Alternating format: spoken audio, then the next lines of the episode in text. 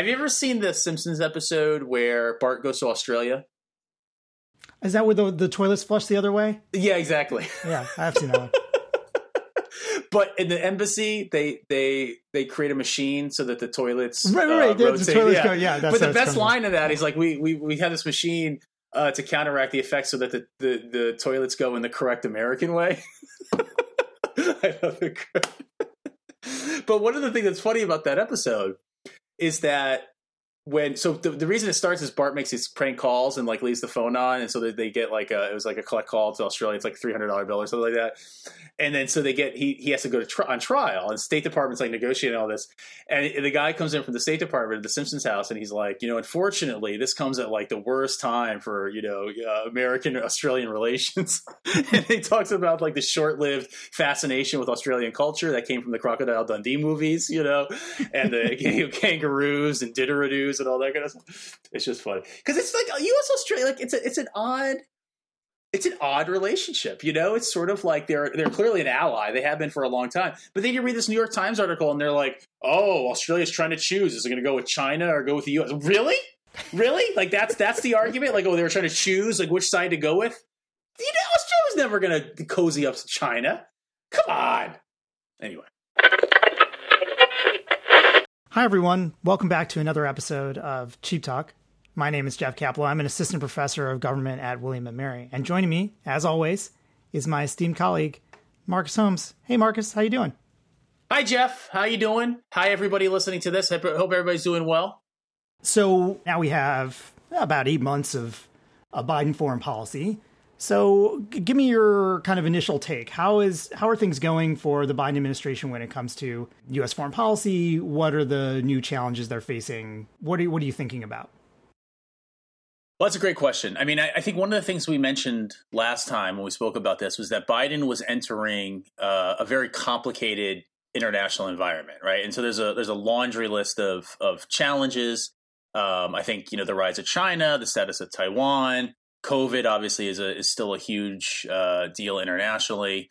Um, more generally, we have the sort of rise of of so-called great power politics. The the idea basically that you know, we're, we're we're seemingly back in a world of of sort of you know Russia versus the United States versus China versus maybe a couple other states, but basically sort of trying to duke it out for for top position in the international system, or at the very least not retreat from the position that they had. And I think the two things that have happened uh, in my mind that are incredibly important are one the the summit that uh, Biden had with Putin in Geneva a few months ago, and then I think obviously uh, the Afghanistan withdrawal um, has been a major focus of attention over the last month or so, rightly so. One of the points that I made last season was that uh, we have a situation with Russia uh, from the United States' perspective, and I think they would argue the same, of something of a trust deficit, right? I mean, I think one of the ways to characterize the relationship between the United States and Russia is high levels of uncertainty about the intentions of, of the other side. At the end of the day, it's just very difficult for, for the United States to know really what, what is driving Putin. He's got domestic problems, he's got his own legitimacy he has to worry about. Uh, and internationally, he seems to be sort of a thorn in the side of the United States a lot of time, right? I think there's this this sense in Washington um, among some people that Putin likes to, to you know be a, a problem for the United States. So whether it's you know election uh, meddling, whether it's you know dealing with with uh, Ukraine and and the fate of Eastern Europe, basically everywhere we turn, we see Russia doing something that the United States doesn't really like. And so the question becomes, well, what do we what do we do about that? And Biden has been very, I think, forceful on the idea that diplomacy is going to be the thing that that helps us, you know, regain a little bit understanding of, of what Russia is up to. And so whenever you have these summits that are announced, like the one that took place in Geneva, uh, you have this sort of knee jerk reaction by a lot of people suggesting this is a bad idea, right? And it's a bad idea because, you know, Putin has a history of not living up to the things that he promises. It's a bad idea because the, the relationship between Russia and the United States is poor. And so therefore, why would you want to have a summit with a, an adversary essentially? And there's lots of legitimate, you know, reasons why people are skeptical of summits, which is which is fine, and diplomacy more generally.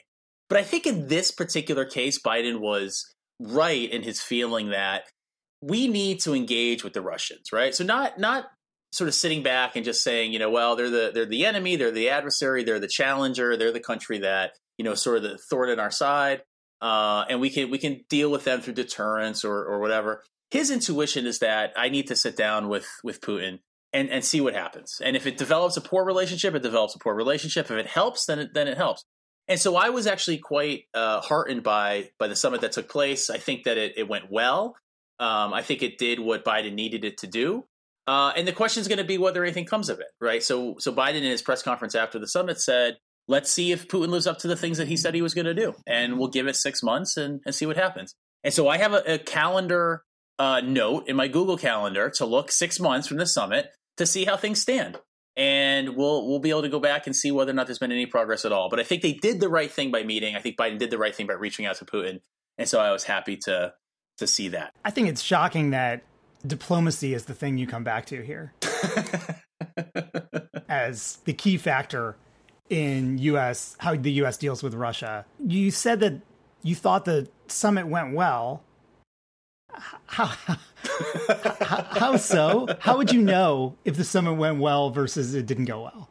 Well, first of all, Jeff, you know it's it's it's almost as if we see the world through uh, particular lenses, and we bring our uh, understanding and our and our values uh, and our beliefs to the table, and that's how we see things, right? And so I think you're right. It's pretty. It's probably unsurprising that I see diplomacy as the important uh, part of this relationship. Why? Why do I think it went well? First, first of all, it happened, right? So one of the things that's interesting about about diplomacy is that summits are kind of tricky to to pull off because neither side wants to go into a summit uh, and have it fail, right? Because they'll get blamed and they'll and they'll you know you think about Trump and Kim people look at, at, Trump's sort of overtures towards uh, North Korea and they say this was a big failure. Why was it a failure? Because summit didn't lead to anything, right? And so you don't want that to happen.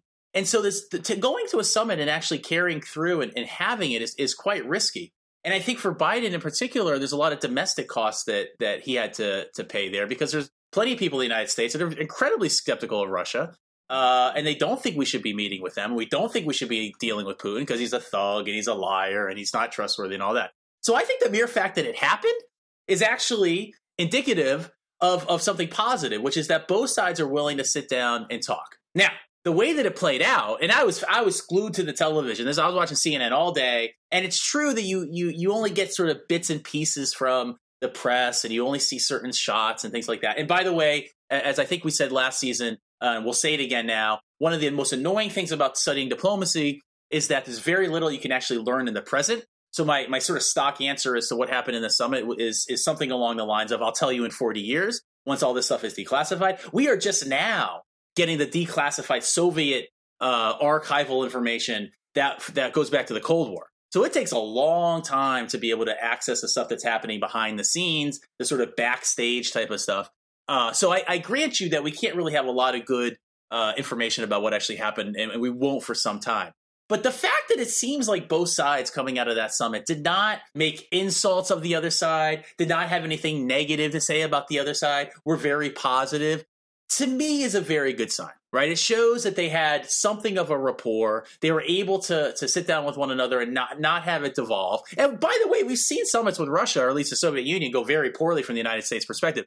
Vienna in 1961 is a great example where, where Kennedy just got his, his butt kicked by Khrushchev. He comes out of the summit and says, I got my butt kicked and we're in big trouble. So I think that if you compare what happened with Biden and Putin to that, for example, it was a, it was a big success. Now, again, we won't know for some time what the effects of this are. We'll have to wait and see. But as far as I can tell, everything is everything's great with that that uh, initial kind of summitry, and I think it I think it bodes well for the future. I'll say that. Yeah, I, I agree with you that we don't know and won't know for a while and that's why I'm, I want to push on the well, it seemed to go well kind of take because the optics of the summit, the were they openly insulting each other? Did anyone storm off? That that kind of thing, I think, is not a great measure of whether there was uh, success. If we define success as achieving like concrete goals that um, you know reduce tensions between these countries or whatever else we're trying to get out of the summit, and we've seen other meetings that are happening around this time between Biden, senior Biden administration officials and, say, Chinese leadership that did have this feeling of things are not going well, that they're kind of sniping at each other, that people are storming off, that things are being canceled. And it's tempting to say, well, those aren't going well. And this other summit did go well, but I have no idea. And I don't think that we are going to know uh, for some time because that's not the way we should measure these things. And and so mm-hmm. I think there's a real tendency to have these knee jerk reactions to these kinds of diplomatic meetings based on atmospherics, when that's really not the part of the story that we should generally be paying attention I think that's fair. I mean, what, one thing to think about though is that we have recent examples where just watching on television told you that things didn't go well, right? So Hel- Helsinki with Trump and, and, and Putin, for example, I watched that on CNN and I and I came away thinking this did not go well. You know, this was this was bad, and I think the history shows that that actually is true. Like that was not a great summit uh, for Trump. I think it was actually an okay one for for Putin, uh, but it didn't go particularly well for for Trump. And I think that uh, we could sense that, and some of the things that people around the administration were writing uh, suggested that that was that was the case. The the overarching sense that I get from uh, people that are were around this meeting with with Putin was that this was actually, you know, so the one thing to think about Biden is that he's a seasoned veteran of this type of thing. He's been doing this sort of interpersonal diplomacy for a very long time. He's he's he's talked about it for a long time. This isn't his first rodeo. And I think that we can we can read some something into the signals that he sends and the people that around him send when they talk about about the meeting. Because I think actually if it didn't go well, I think he would be happy to say that. You know, I think he would say, you know, we actually disagreed about a lot.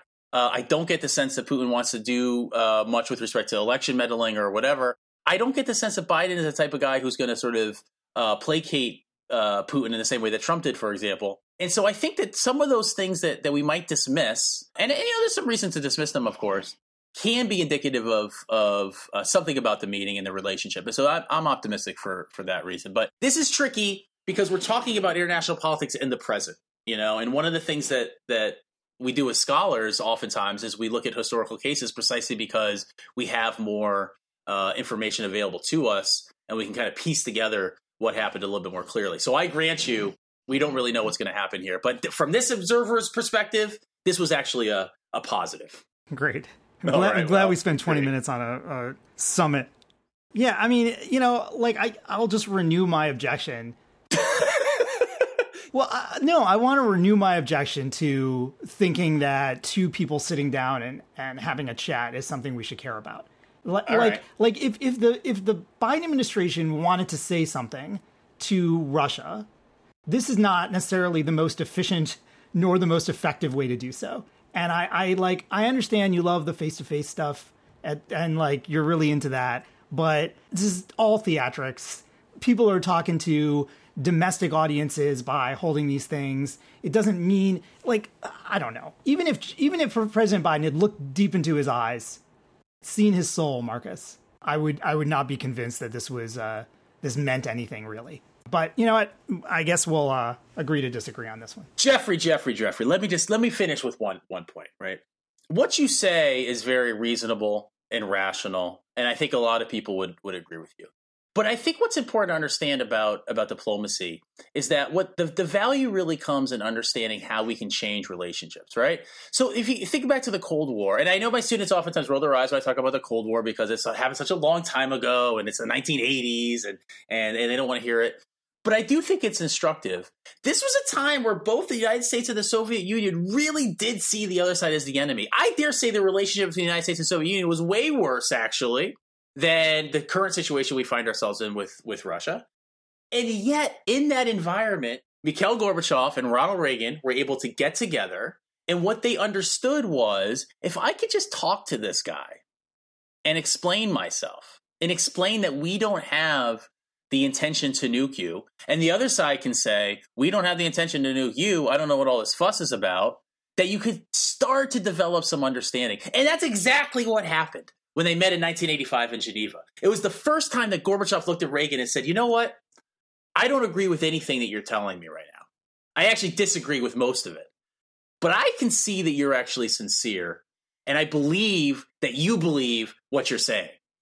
And so they walked into that meeting being very unsure about the other side. And yet, being able to sit down with the, the adversary and talk to them and, and explain themselves and see what they were all about at a human level. Jeff, one way to think about politics is in the way that you do, which is very sort of, you know, uh, material focused. It's nuclear weapons, it's things that go boom, it's, you know, these big things in the world that are that are uh, explosive and and and atomistic, right? But politics is also personal. It's human. And so the ability to to humanize your enemy and understand your enemy at a human level, I think it cannot be the importance of that cannot be overstated. All right. that was really eloquent. Yeah, well done. I'm happy that I I'm happy that I did that. That was Yeah. great. No, that was full good. That was throated good. I- defense of diplomacy. No, I almost woke up there for a second. So, uh, just two last thoughts on this, Jeff. Um, I think one one point to consider is that even if you're skeptical of diplomacy and skeptical of summits, and you're skeptical that uh, they can accomplish anything, I think the question you have to ask yourselves is, is what is the alternative, right? I, I would prefer to live in a world where leaders get together and they talk and they try to develop understanding and they try to make the, the world a better place and reduce some of the tensions and re, reassure each other. Um, because I don't think there's a great alternative. You know, you might say, well, deterrence works and we can we can do sort of you know things with with weapons and that can prevent attacks and things like that. That makes me scared. I'd much rather take the risks of, of failed diplomacy uh, than than not talking. So that's that's what I would would say about that. And then the second puzzle, or the second point I want to make is I think a puzzle that's Wait, wait, interesting. wait, wait. no, stop. What? You'd rather have people talking than not talking? Is that what you're? Is that what you're trying to say? That, I mean, That's what that's what I'm trying to way say. to get out on a limb there, Marcus. I mean, what? what Well, a lot of people I think would argue that the the what is the name of this this this uh, podcast? Horticultural homies. Oh no, cheap talk, cheap talk. So a lot of people would argue, uh, maybe rightly so, that actually what these these leaders are doing is is basically uh, exchanging various forms of cheap talk. Maybe some are like more cheap than others, you know, but it's it's all cheap, right? And so if if you're de- dealing in a cheap talk world, their deception uh, becomes easy, right? Or, or the flip side of that, it's difficult to convey your sincerity. And so you might think actually that this is very dangerous because you're in a world where maybe you know uh, leaders rely on on what's what's said in these these meetings, and if it ends up being cheap talk and it's easy to, to defect on it or renege on the deal or whatever, then then you're gonna you're gonna be upset. I mean, one of the things that that people really did not like about Trump trying to engage with Kim was this idea that number one, whatever kind of comes out of the summit is going to be meaningless for for reasons that a lot of people I think would would agree with, which is like this is cheap talk and neither side is necessarily going to live up to their bargain. But it can make matters worse if the relationship doesn't go in a positive direction. So if if Kim ends up blaming Trump for a failed summit, let's say, or Kim perceives Trump as trying to pull the wool over his eyes or something like that, this can actually be quite dangerous. So I'm I'm actually not convinced that the argument that it's better to talk uh, uh, is all that straightforward. I think a lot of people would argue, in many instances, it's better not to talk. And this is this is why you know the, the, there's summit skepticism. You know, you say, eh, what are we what are we trying to accomplish here? Why are we having this summit? Why are we why are we doing this when the dangers, the the costs of doing so might actually be relatively high? My second point, uh, and I think that this is a puzzle that I want to pose to my students. Let's assume all these criticisms of diplomacy are, are correct you know, it's cheap talk, summits are meaningless, they're photo ops, etc. Why do leaders continue to engage in this practice, right? It might be that they're completely naive, leaders are just dumb, and they think that what they're doing is making a difference, and it's it's really not. Political scientists know better. But it strikes me, it's also possible that political scientists are just wrong. And so the ones that are that are talking about diplomacy as being irrelevant or dangerous or cheap talk actually are missing the point. And that leaders have something to tell us. And so the question I want to pose for my students that are listening to this is what how do we resolve this puzzle? What is what is going on here? Who is right? Are leaders right to continue these these practices of meeting with each other and taking interpersonal relationships seriously, or the political scientists right to point out the futility of these interactions? I think those are good points you raise. For my students, I'd say, don't worry about that. We're not going to talk about that ever. The other the other point, just one last thing. Um, we're talking about the rationalist um, uh, bargaining model of, of war on Thursday, and I'm going to tell my students, I don't care what you remember of this, but when Jeffrey Kaplow on a survey asks you at the beginning of the semester if you've heard of this thing, please, for the love of God, remember my name, Holmes, and that the answer is yes, you have heard of it. You don't need to do anything else. You don't need to explain it. You don't need to to, to, to map out what the bargaining range is, and all. No, it doesn't matter. Just say yes, I've heard of it. And if somebody asks you on that same survey how many nuclear weapon states there are, it's in the realm of like nine, you know, plus or minus, depending on on on who we're counting. But it's not a hundred, and it's certainly not a thousand, and it's not zero. So just a couple of things to.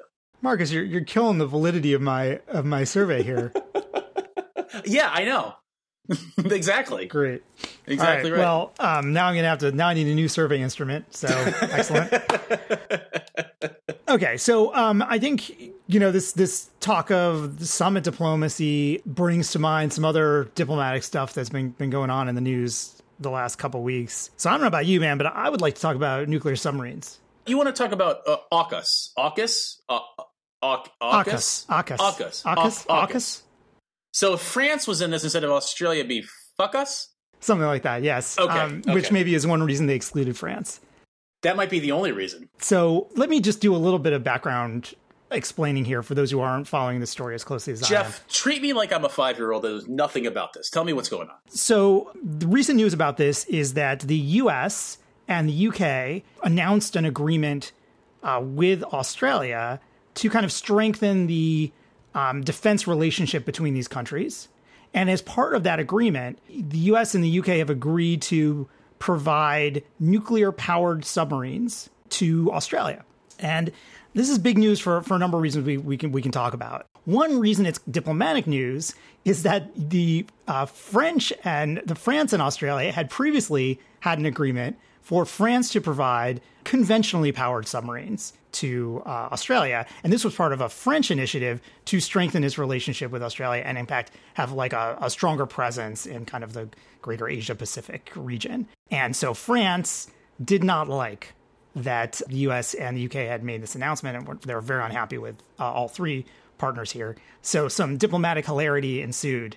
Um, there was a gala that was canceled. That's a big, you know, when you cancel galas, that's a big Well, deal. I, I have questions about holding a gala at the moment anyway, but you know, uh, I think the real victims in this are the gala goers, right? Who will Yes. not who not be able to attend the gala that the French had had planned in uh, Washington D.C. Mm-hmm. Um, to celebrate the U.S. French strategic relationship, which now is not like uh, on very firm ground. There um, was a recall of ambassadors from these countries by the French. French are upset, and I think just today, as we're recording this, President Biden had a discussion with uh, Macron of France, and uh, I'm not sure I've yet seen a readout of of how that went, but I haven't either. but but clearly this is a big kind of diplomatic problem between France and uh, the U.S., UK, and Australia. It also represents um, a kind of change of trajectory for the U.S. relationship with Australia, and it's it's a, a big deal for the UK, which is kind of implementing a new strategy post Brexit, where it's reaching out uh, on its own to countries um, more more globally. So it, it has a lot of ramifications for all of these countries beyond the French being upset at um, Australia breaking its deal with them to provide to provide um, submarines. So, so that's kind of the the backdrop of the story. So there there's some some diplomatic consequences of this in terms of the relationship between the U.S. and France, um, the relationship between Australia and France, and kind of the, the broader relationship between these allies, and they're still allies. For the U.S. and the U.K. and Australia, the outcome here is the creation of kind of another allied grouping, um, which we're calling AUKUS, A UK US um, is the acronym. And this is a group of states that together have common goals in, in the Asia Pacific region generally. So I want to talk a little bit about this because I think the news coverage of it has focused a lot on how annoyed France is and maybe less on what a big deal this is from a US policy perspective because it really does represent a very significant change in how the US government and particularly US government under a Democrat has approached issues of nuclear proliferation, which is what's under the surface here. So what this boils down to, Marcus, is a decision about which is the most important strategic priority at this point for the United States. Is it countering China or is it strengthening the international institutions that underlie efforts to prevent nuclear proliferation? And the decision that was made here that countering China's rise trumps or is more important than the the kind of long-term health of the nuclear non-proliferation system is one that has been made in the past but not traditionally by democratic presidents. And so if you are watching foreign policy Twitter or uh, the op-ed pages of various um, various outlets, uh, folks who do nuclear non-proliferation are completely freaking out about this deal. That's because the same technology that allows countries to develop nuclear propulsion systems for submarines is the technology that countries would use to produce material for nuclear weapons. Right? This, this is a dual use technology that can be used for both um, nuclear weapons and other purposes. And so, uh, by providing nuclear submarine technology to Australia. And it seems clear, I should say, that the U.S. is unlikely to provide technology to Australia. They're more likely to provide finished uh, submarine propulsion systems to Australia rather than like teaching them how to build this stuff. But by providing this nuclear technology abroad, it threatens to set a precedent that would lead to the spread of nuclear technology elsewhere. Nuclear propulsion technology, the, the nuclear power systems that run nuclear submarines, is kind of a sensitive subject within the nuclear nonproliferation community because there is a loophole in the nuclear nonproliferation regime. That's the, the treaty that a bunch of countries have signed that obligates them not to develop nuclear weapons. And this loophole is that if the country says that it is using nuclear material for nuclear submarine purposes, well, then the international community has no right to inspect it. So there's a international organization called the International Atomic Energy Agency, the IAEA, and their job is to verify that nuclear material all over the world is being used for civilian purposes, not for nuclear weapons purposes. And all a country has to do, say Iran, all Iran has to do if it wants to remove its nuclear material from the gaze of the IAEA is to say, hey, we're using this material actually for a nuclear submarine, so you can't look at it. And this loophole has been in the, the Non-Proliferation Treaty from the beginning.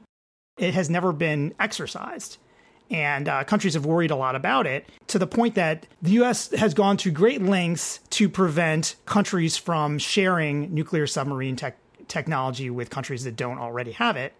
But the idea that if this technology spreads, it provides an excuse for countries to take nuclear material outside of international verification measures. And so it's something that the non-proliferation folks worry a lot about. Not that they're worried about Australia, right? I mean, I feel pretty comfortable that Australia isn't likely to develop a nuclear weapon. They had nuclear ambitions many years ago and gave those up and are now kind of a big proponent of nuclear nonproliferation. That's the prevention of nuclear weapons spread around the world. Um, so I'm not too worried about Australia misusing nuclear material. The worry is that by selling nuclear submarines to another country, the US weakens this norm against um, selling this technology and provides an opening for other countries to do so. So um, Brazil is seeking nuclear submarine technology. Iran might say, "Hey, I'd like to buy some nuclear submarine technology from China or Russia," and in doing so, it would be a, a really worrisome step because it would allow countries that acquire this technology to take material outside of verification measures. measures. Can you explain what a nuclear submarine is and how it's different than a conventional submarine? So, uh, nuclear submarines are powered by a small nuclear reactor that is in the submarine. Okay, and there are some potential benefits of powering your nu- your submarine with a nuclear reactor rather than with the conventional power system, right? And that includes the ability to stay underwater longer, and uh, and that's a big deal in a submarine, right? You don't want to have to surface frequently, and it provides fuel. You don't have to worry about refueling. Um, so there, there are all kinds of, of potential benefits for nuclear submarines. Now, whether those benefits are worth the additional cost of, of putting a small nuclear reactor in your submarine and running it underwater, um, well, that, that's a that's a question that's that's worth asking. I think one issue here is that the kind of nuclear material used in U.S. nuclear submarines is weapons grade uranium. It's the same stuff you would throw into a, a nuclear weapon um, if you wanted to make one. And so, giving that away, give creating a nuclear reactor that runs on weapons grade uranium and um, providing that to another country is a potential proliferation risk because that's like material you could just use for a weapon if you decided to do so. Other countries have developed and committed to developing uh, nuclear propulsion systems that use low enriched uranium, which is a little bit safer. And um, it's you know it, it hasn't been announced like what kind of nuclear propulsion systems will be provided here, but it's probably going to be the kind that the U.S. uses it in its reactors, which is um, highly enriched uranium. That's helpful. One other clarification question I think that would be uh, useful to get on the table: Do we know why Australia uh, made this decision? So is it is it that for example, the deal with France uh, was too expensive and taking too long, uh, or alternately, have we do we understand that their sort of um, strategic goals have changed, and so there's a there's a real reason why they wanted this nuclear uh, technology from the United States, um, or is it just you know serendipitous that you know the Americans and the Australians happened to be having a conversation one day and it, it came to light that you know, maybe the U.S. could sell this this submarine to them, and they they like that idea. Do we have do we have a sense of what's driving the decision on the Australian side? Yeah, I, well, I think it's all three uh, uh, options you mentioned, and there, there's a New York, good New York Times piece that kind of goes through where Australia is in its in terms of its strategic posture toward China, and this decision that Australia seems to have made um, that it's going to not try to not try to be friends with everyone, that it's going to pick a side and it's going to um, posture itself to push back against the growth of Chinese power in the in the broader region, where it wasn't always clear that that would be the direction that Australia decided to take. So I think this deal is part of that effort to take it take a tougher line and and um, confront China a little more directly than had been planned previously also the the French submarine deal was not going well. They were having problems providing the the submarines. It's not unexpected. It's, building a submarine is like not a small thing. So um, I, I, think that's not necessarily the the major factor, but it, it, there was definitely some issues. And then the fact that the U.S. was willing to put nuclear submarines on the table, whereas France was providing conventional submarines, like the nuclear submarines are better, right? And so it, it makes sense that Australia would be interested in in making that deal. Um, so I think I think it's probably all of that. But it's not your sense that the United States, for example, tried to strong arm Australia into making this deal. That this was this was something that because one could envision a situation where the United States is looking at you know Asia Pacific, Australia, as you mentioned, for a while seemed like they were kind of trying to play both sides. Although recently with China, things have gotten worse uh, in you know the South China Sea and stuff, and you know Australia's kind of nervous about that whole. But you can see the situation. Where the United States is, is trying to force Australia's hand and say, well, you know, wait a second, are you with us? Or are you against us? Are you going to be with China? or Are you going to be with us? It, so your sense isn't that the United States sort of forced Australia to do this. This was sort of their their decision making process, and it, it really is kind of about balancing against against China. Yeah, I don't know. I mean, that that's not my sense, but that doesn't mean that that's not that's not what happened. I would be surprised if the U.S. said we're going to torpedo this. To, pardon the pun, we're gonna we're gonna torpedo this deal with France, um, kind of solely to make sure that Australia was taking a, a tougher line against China. I mean, there are ways that that the U.S. could have aligned itself with with Australia that would not have uh, had the same ramifications for French efforts to involve itself in the region. So I think the way this was done is more along the lines of like, here's an incentive we can provide to Australia um, to kind of help move it along in the right direction here, because this is something we can give that that France necessarily can't necessarily do. You know, and, and for for France, the, the U.S. French relationship is is interesting here too, because France has been trying to move you know, kind of away from from the U.S. in terms of uh, how how tightly coordinated our policy was toward the Asia Pacific region. And this is part of the EU's kind of general push to to not antagonize China, right? And and the U.S. seems to be taking a harder line toward China, and so we've seen some divergence in the the views of the U.S. and the EU, and the UK seems to be more in line with the U.S. position on this, and taking a tougher line against China's rise. It's interesting. You started this conversation, I think, interestingly talking about domestic politics, which is you know, the Iraq War, of course, happened under Republican administration, and it was sort of this idea that, uh, oh, the French, you know, they don't have our back. They're not. They're not really one of our allies, and everything. Coupled with now we have the situation where the United States appears to be being more aggressive towards China, um, because we haven't yet talked about how China is going to respond to all this, but we can talk about that in a second. But seemingly, it, it, if I'm China, I don't love this move. Right? This seems to be more an, of an aggressive sort of balancing act by the United States, uh, and it's happening under Biden which is which I think is interesting. So so how do you see the the party uh, in the in the domestic context, the United States being relevant to this? Historically, Democratic presidents have been administrations have been more concerned with with the maintenance of international organizations that the US has a strong stance in. You know, there's been more of a democratic foreign policy establishment belief in the efficacy of international organizations for achieving U.S. goals in the world, and Republican presidents, particularly in the in the 2000s onward, um, have been less committed to those organizations as a tool for U.S. power, and more about you know kind of direct application of U.S. pressure, direct application of U.S. power abroad. And so, when you think about commitment to something like the nuclear nonproliferation regime, the set of international organizations that deal with nuclear proliferation, it seems like Democratic presidents have had more of a commitment to these things over the years. And the last kind of example of this kind of a trade off being made was under the George W. Bush administration, when the the W administration came up with a plan to improve relations with India by kind of legitimizing their nuclear weapons effort.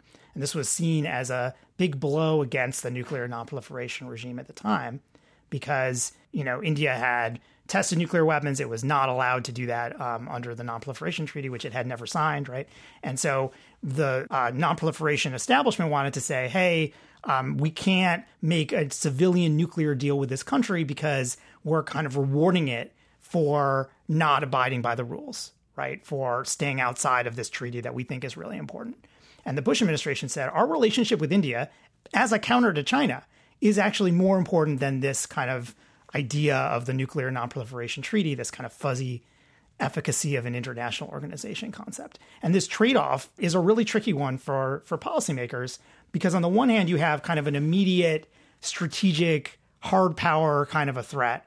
And on the other hand you have a kind of vague fuzzy idea of an international norm or an international institution that you're worried about like the strengthening of over the years, right? And so it's really tricky, I think, for for policymakers to say, you know what, I'm going to choose this this long term play uh, on this kind of vague issue over this near term, very tangible threat that I can see. All right, so Jeff, let me play devil's advocate for a second. I, I, you know, you're an NPT guy, and I understand you and your friends are NPT people, and so you see everything through the lens of the NPT. But can I just interpret this as having nothing to do at all with the NPT? So, first of all, you admitted we're not worried about Australia becoming a nuclear power state, right? So, for the NPT to be involved here, we have to have some concern about Australia potentially uh, getting a nuclear weapon, which would be in, in violation of NPT. If, we, if we're not worried about that, then then it doesn't go anywhere. Second, you said that there's a loophole uh, and so, as a technical matter, they are in keeping with the NPT. So the Biden administration is saying we're we're doing exactly what the NPT says we should do. There's no problem here. We have this we have loophole. Now maybe the, the loophole shouldn't exist, but you know that it, it does, and so therefore, uh, uh, you know, we're in keeping with it. And then I guess last, I mean, my intuition is that in looking at the the sort of overall structure of this whole thing, I would be surprised if the NPT and and uh, you know we, we talk about sort of people in Biden's administration, but let's just talk about Biden himself. I would be a little surprised if the NPT came into Biden's thinking at all on this this subject matter. Seems to me this is all about balancing against China and the the potential spread of nuclear weapons because of this nuclear submarine deal uh, and how that might affect the NPT down the road. I, I would, my intuition says that that's probably the furthest thing from Biden's mind when he's when he's thinking about this decision. So what, you know, convince me that this has something to do with the NPT. Well, I think ultimately the decision isn't about the NPT, and that's why he made the decision he made. I think he absolutely was briefed on the potential impact of this on limiting the spread of nuclear weapons and missiles, I should say, in the future, because these these submarines are coming with missiles um, not nuclear missiles, uh, conventional missiles, cruise missiles, but the cruise missiles that we're providing are the kind you're not supposed to provide under another international institution, the Missile Technology Control Regime. So, like this, this deal is a, a deal that is not great for norms that limit the spread of weapons uh, to other countries. And um, 100% somebody told him this, right? This is this is like something that would have been debated at very high levels you know, is the the the trade off here worth it? And ultimately, the the decision was, yeah, it, like we we need to take short term action to kind of cement this alliance with Australia. We're already allies, but this like you know puts uh, Australia um, pushes them forward in terms of potentially standing up against China and helping us in that effort. And um, uh, you know, for that reason, it's more important than these other kinds of long term considerations. But the the idea that like you wouldn't have considered this aspect of it, I think, is uh, implausible. Now, would he have considered French hurt feelings? That I'm not so sure. Right? I, I mean, I think there is a possibility here that the U.S. misestimated the level of French angst that would come from this decision. I mean, that, that's completely how I interpreted the, the situation. I was telling my students the other day, I think if there was a mistake that was made, um, it was probably, and again, we won't know the real answers for some time, but it seems to be the case that the, the mistake here was not managing the expectations of France. You know, and, and when your uh, defense minister is saying, I think it was a defense minister, the, the Americans stabbed us in the back. I mean, that, that's an ally saying that about the United States. Now, you could say, you know, this is just all show. This is theatrics. They were they were they they didn't like that the deal got squashed, and it's, it's a lot of money on the line and all that kind of stuff. And they were just kind of being a little bit dramatic about the whole thing. But I do I do think that it's it, it, the optics of this are not great for the Biden administration, and more you know, particularly the State Department, who you know, they're part of their job is to make sure things like this don't happen. You got to manage allies and adversaries, right? And and you think usually that managing the allies is easier. Uh, but the expectations here, I don't think were managed particularly well. And it, it will be fascinating when the story is written um, about what what France was told, if anything. I mean, it's possible they knew this was coming, uh, that there was diplomacy, and despite that, they decided to go public with their their consternation. Yeah, well, there was there was some stories written about how like the the U.S. was being very the U.S., UK, and Australia were being very careful not to let any word of this leak out to the French. Because they want the know. deal to go through, right? But like you know, that's kind of a bad look if, if you right. know if the worry is managing the relationship. But but I think in the in the long term, the the upshot of this has the more important thing is the what this does for the U.S. China relationship, the Australia China relationship, the U.S. France relationship. I'm less concerned about, frankly. Um, and it's not just that I don't think France is as important a player here. It's just that I think ultimately the strategic interests of these countries align very closely. And, you know, a little bit of, of hurt feelings over a defense contract that doesn't go through are not going to derail that for, for the long term. So let's talk about uh, China for a second. So you alluded to this, you know, how this affects the U.S.-China relationship is one of the uh, the big questions that comes out of this, and I would completely agree. And it, it's interesting because a lot of times with China, we, we talk about things like, you know, what's referred to as like soft balancing, right? It's sort of like, yeah, you do these things on the margins, or you try to use your soft power or whatever uh, to to counteract some of the narratives that China pushes, and you know, some of the the initiatives that they take in in Africa and elsewhere. Uh, but it's it's usually things that are sort of like on the margins of of security, right? It's kind of like you want to you want to make sure that China doesn't do too much in the international system, and so you try to make it difficult for them to do what they're trying to do. This appears to me, anyway, to be just the the almost the opposite of that, where it's just a full on uh, statement in a very material capability sense uh, that the United States and Australia and the UK are very much interested in making it clear to China that we're trying to balance uh, against you, and you're gonna you're gonna grow, and you're gonna continue to grow, and you're continue to do things in the South China Sea. And, but that's that comes at a time when, if you read the paper every morning, you you see that there's a lot of worry over Taiwan you know, there's a lot of worry about, um, you know, what China's doing in the South China Sea and, and, and all that kind of stuff. Biden in his speech at the UN did not talk about China by name. As an outsider you know, person looking in who's, who's not looking at this necessarily from the nuclear submarine perspective, but just as a general security issue, um, it looks a little scary. You know, it looks a little sort of Cold War-ish. It looks a little security dilemma-ish. It looks like this could get out of hand. Um, and when you have something like Taiwan in the middle of all of it, that's very scary. So I don't know. Should we should we be pessimistic about U.S. China relations as a result of this this deal, or what does this tell us about U.S. China relations? I don't know if we should be pessimistic because of this deal, or whether our pre existing pessimism is leads to the deal like this, right? I mean, I, I am not sure this tells us much new about the about the ongoing relationship between U.S. and China. It does, I think, tell us something about the U.S. ability to bring allies in line with U.S. views on how to confront China going forward, which has been a struggle that the U.S. has been engaging in. Right? I mean, like this is not the, what the U.S. has been trying to get its allies to take a, to stand with it in taking a firmer line against China, and um, with not great success, frankly, over the last several years. And so I think it, you know this is the Biden administration saying well, we'll we'll pay to do it then, right? Like, I mean, this is a, a way to get Australia on board with with our view. Um, and this is, I, I shouldn't say like this isn't a bribe. I mean, Australia was trending in that direction anyway, right? And it seems clear had made the strategic decision that it wanted to take a tougher line and throw in its lot with the U.S. as opposed to China, right? And this is just kind of a bonus, but it really does kind of cement that relationship in a in a tangible, material way, as you said. We talked last week about the role of precedent in in uh, international relations. Does withdrawing from Afghanistan um, set a set a precedent that other countries are going to now interpret in a particular way? And so the precedent setting nature of Afghanistan um, means that we shouldn't have done it.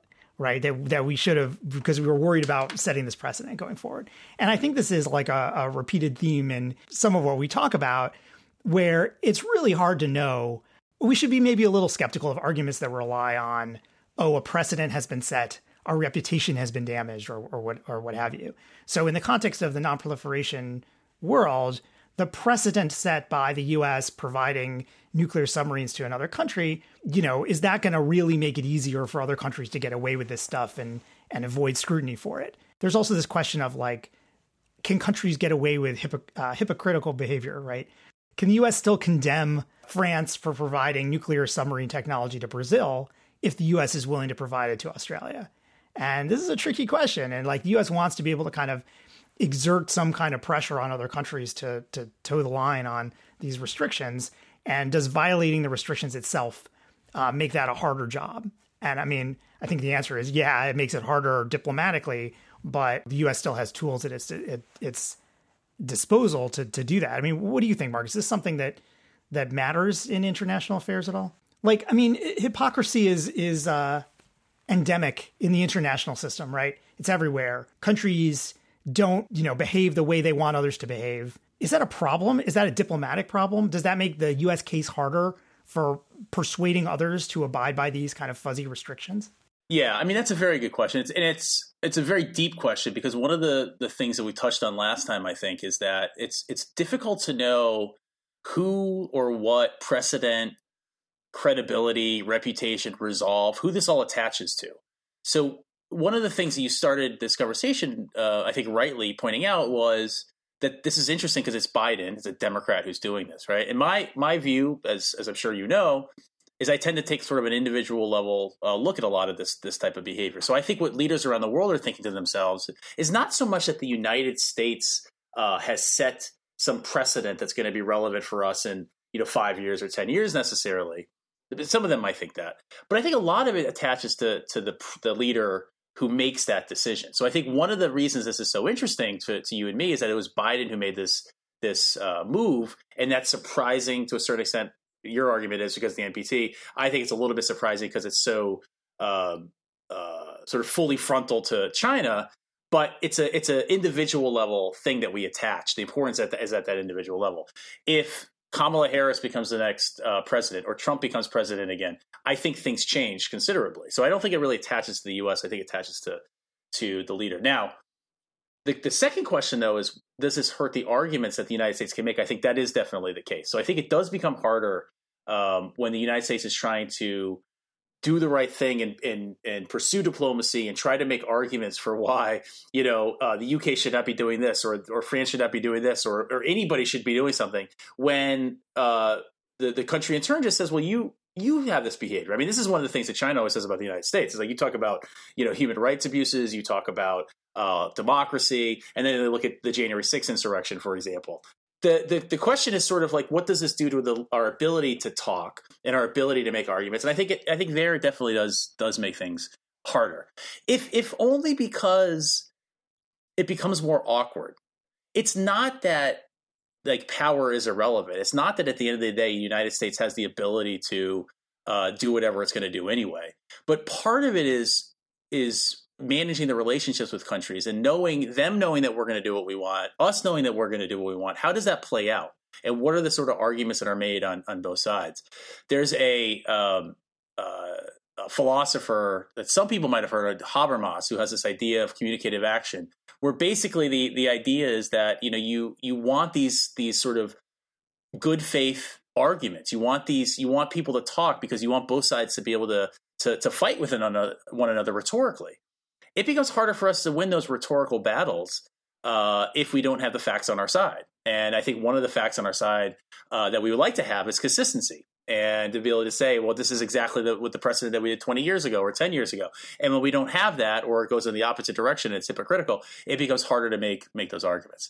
But that level of rhetoric and that level of diplomacy sort of sits on top of all these other material things that happen. So I think at the end of the day, the United States is still going to be comfortable in, sort of materially doing what it wants to do. It's just how the, the effects of that are managed socially, uh, rhetorically between individual people. That becomes much harder to harder to do. One of just at a very sort of basic level, one of the arguments about like what something like the NPT is, like what is the NPT? The NPT is a, a, thing that people got together and created and signed, and there's ratified and things like that. It's a document, uh, but it's also a norm, right? I think a lot of people would argue that most of international law is basically just a, a series of norms. Some of them are codified in things like treaties, and some of them are much sort of looser. So this this nuclear uh, uh, sort of of norm that we're not going to allow this these technologies to get out, it might be uh, non-existent in the treaty itself because of this loophole that you mentioned a second ago, but there might still be a normative uh, component to it that we don't, which is just a bad idea that we don't want to have this out there, and so we we abide by this this norm. Um, so so in other words, even in international law, you can have situations where, depending on what the law is, there's there's various levels of how you know sort of solidified this is and ratified and all that, and some some of it is just more sort of a regular norm. But it, be that as it may, norms are are consistently uh, challenged, and the mechanisms by which they affect behavior um, are are often disputed and can change. And so, one of the things that people talk about with with heavily internalized norms is they become sort of habitual. Um, and so you might think like with this this example, you know, it's like we just we just don't spread these technologies, right? We don't even we don't even think about it. It's just something that we don't do, right? Because there's a strong sort of normative commitment to it, and we don't even it's it's unthinking in the way that we do it. But then when it happens, that challenges the the existence of this thing as a as a habit, right? Because if it's if it's a habit, how did you break out of it? And then it requires reinforcement, right? So typically, what happens is when a norm is challenged, when there's deviant behavior from the norm, it, it either means that the norm is is falling apart, or alternately, I think that's probably the case here. It signals that the the norm needs to be sort of re-solidified. You need to like circle the wagons and sort of get people back to realize this is this was a norm that we had and we continue to have, and it's important for us to have it, and you need to make arguments for why it's important. And so, what I was alluding to a second ago about it's harder for, to make arguments, it's, it's going to be harder for the United States to say this is a norm that we should all uphold when we didn't do it ourselves, right? And so, if we if we think this norm is important because we want other people to obey it, other countries to obey it, we need to be making arguments for why it's important. And that just comes harder to do that when you when you break it yourself. But I and I do think your your intuition here is right that there there is this norm um, against this practice, uh, and it'll be interesting to see. I mean, one one possibility is this this norm starts to kind of degrade. You know, it, it starts it starts today with this you know AUKUS deal. Uh, tomorrow it might degrade with another country making a bilateral deal. You know, and and then the, the international citizens going to have to respond to it. Or alternately, the the it'll be reinforced and affirmed by countries that care about it. They'll be making arguments about why it's important. Um, and so I think you know that's also a possibility. I, I would I would think it's going to be the latter case, but I'm not an NPT guy. But I think that that's it's indicative. I think of a a, a sort of social phenomenon here, in addition to the sort of material kind of uh, phenomenon we were just talking about. Thanks, Marcus. I really appreciate you joining me today. Jeff, I really enjoyed this conversation. I learned a lot, and I thought you brought a lot of expertise to the table, and so this was a pleasure. And we'll see you next time.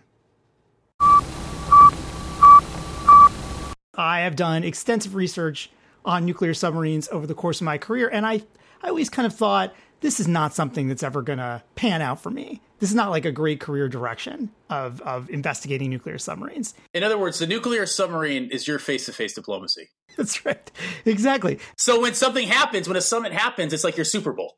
Exactly. Yes. Right. So I I saw the news and I thought to myself, Jeff, this is your time to shine. This is the moment that your career has been leading up to. And I had this uh, this idea, you know, hey, I should like write an op-ed or you know one of those monkey cage pieces in the Washington Post or something. And I was thinking, you know, maybe I should do that. Got a couple hours to kill, you know. And then I thought, or or I could finally start that rewatch of the Marvel Cinematic Universe in order of their actual time they took place in the universe, not in the order that they were released to the public, right? And I opted with the Marvel option. so there was no op ed. But there was a moment where I was like, you know what? This is it. This is the, things are finally coming up, Jeff. But at that moment passed. I think I told you that we we had not my wife and I had not seen any of the Marvel movies, and we started Iron Man, the first one, the, the as they were sure, released, yeah. uh, and we're almost done. So that was about six months ago. We have about ten more minutes to go. We've been sidetracked with other projects, uh, but we will eventually finish it. This is going to be a lifelong pursuit at this rate. You know, we begin begin a new movie every year. if they never release another movie, you'll finish um, at the end of like 2034, something like that.